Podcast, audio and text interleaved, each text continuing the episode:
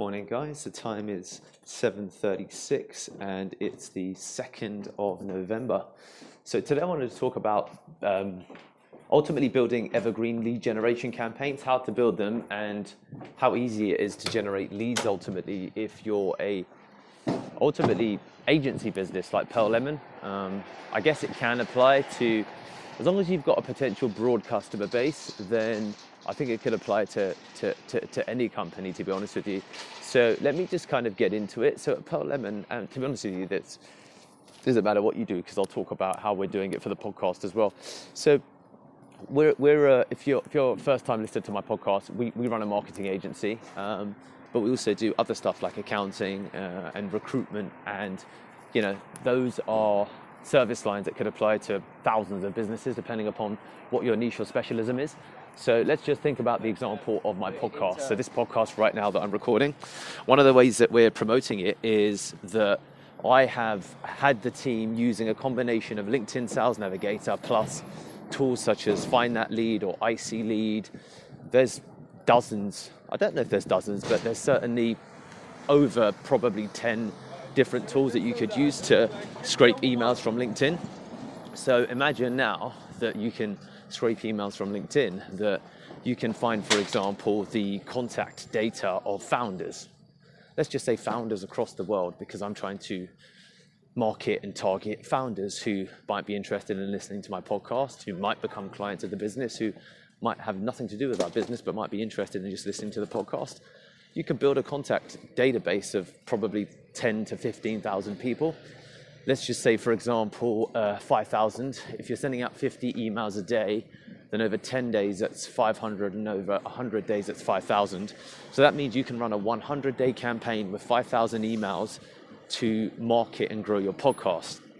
By the time that that data is exhausted, you could potentially recycle some of that contact data in the instance that maybe your email copy didn't land and you could kind of repeat the same process again, if that makes sense. So imagine now taking the principle that I've just described and doing it for ultimately anything. So let's take now the example of the Pearl Lemon accountants. So Pearl Lemon, by our history and nature, are a marketing agency, but we're in the process of setting up an accounting firm. So what we're doing, or our angle, is that we're going to approach marketing agencies and say, marketing, branding, content, digital agencies, and say, hey, we understand your challenges because we're a marketing agency ourselves, but one of our missions is to help marketing agencies get better accounting services and service levels.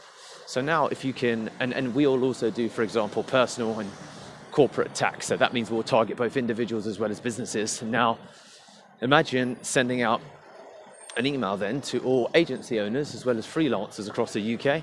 So again, using LinkedIn, we built a contact database of, I don't know, apparently 30,000 people. I'm a bit skeptical of it. I'll talk to Aman and see. But again, you can send out those emails and if we're talking 30,000, that's um, six times the 5,000. So we're looking at 600 days, which would be basically almost two years worth of emails to send out.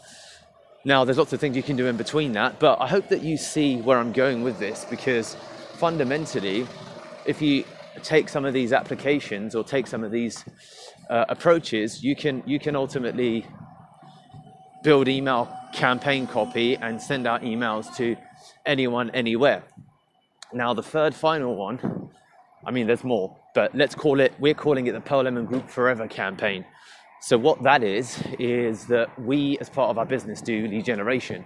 So, we always get a surplus of data ultimately when, for example, a campaign requires us to do some email data mining and then that data is not needed anymore or that data is unusable because maybe we targeted the wrong technology or the company that we're working with updated the data points or they suddenly had to stop or all of the things that relate to ultimately lists being built and then lists not being used in totality.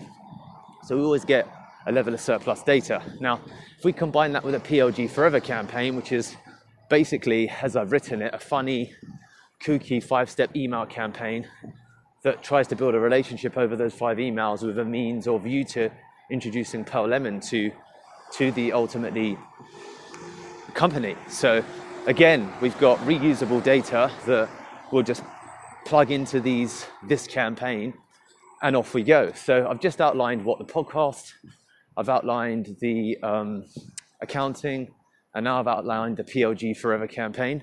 So that's three different campaigns. If we're sending out, as an example, 50 emails per day, and these are three of probably about seven or eight email campaigns that we've got. So that's 150 emails a day that are going out across those three campaigns. And let's just assume you get it up to 200 emails a day, then you're looking at ultimately building a really decent volume of leads. You should be anyway if these emails are effective. And when they're not effective, then you've got to go back and workshop the the, the, the, challenges, identify what, what the potential issues might be and adjust. Maybe it's a domain, maybe one of the email one of the emails are getting poor opens, maybe you need to adjust the titles. Of course, there's all of these second level, second layer variations that need to come in to ensure that you're getting the proper return. But I mean, fundamentally, this is how at Pearl Lemon, we're now really in the midst of scaling out lead generation and how you can build evergreen email campaigns for basically, I think, any business. You just got to find the angle and then have a relevant contact database, assuming that you've got potentially, if, if your customer could be anybody, if your customer could be a lot of companies, then fantastic. If your company is, or service line is of course niche specific, then it becomes uh, a bit more challenging.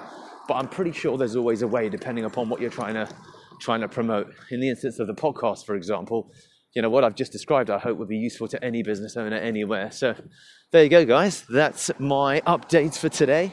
Happy Tuesday. Catch you tomorrow.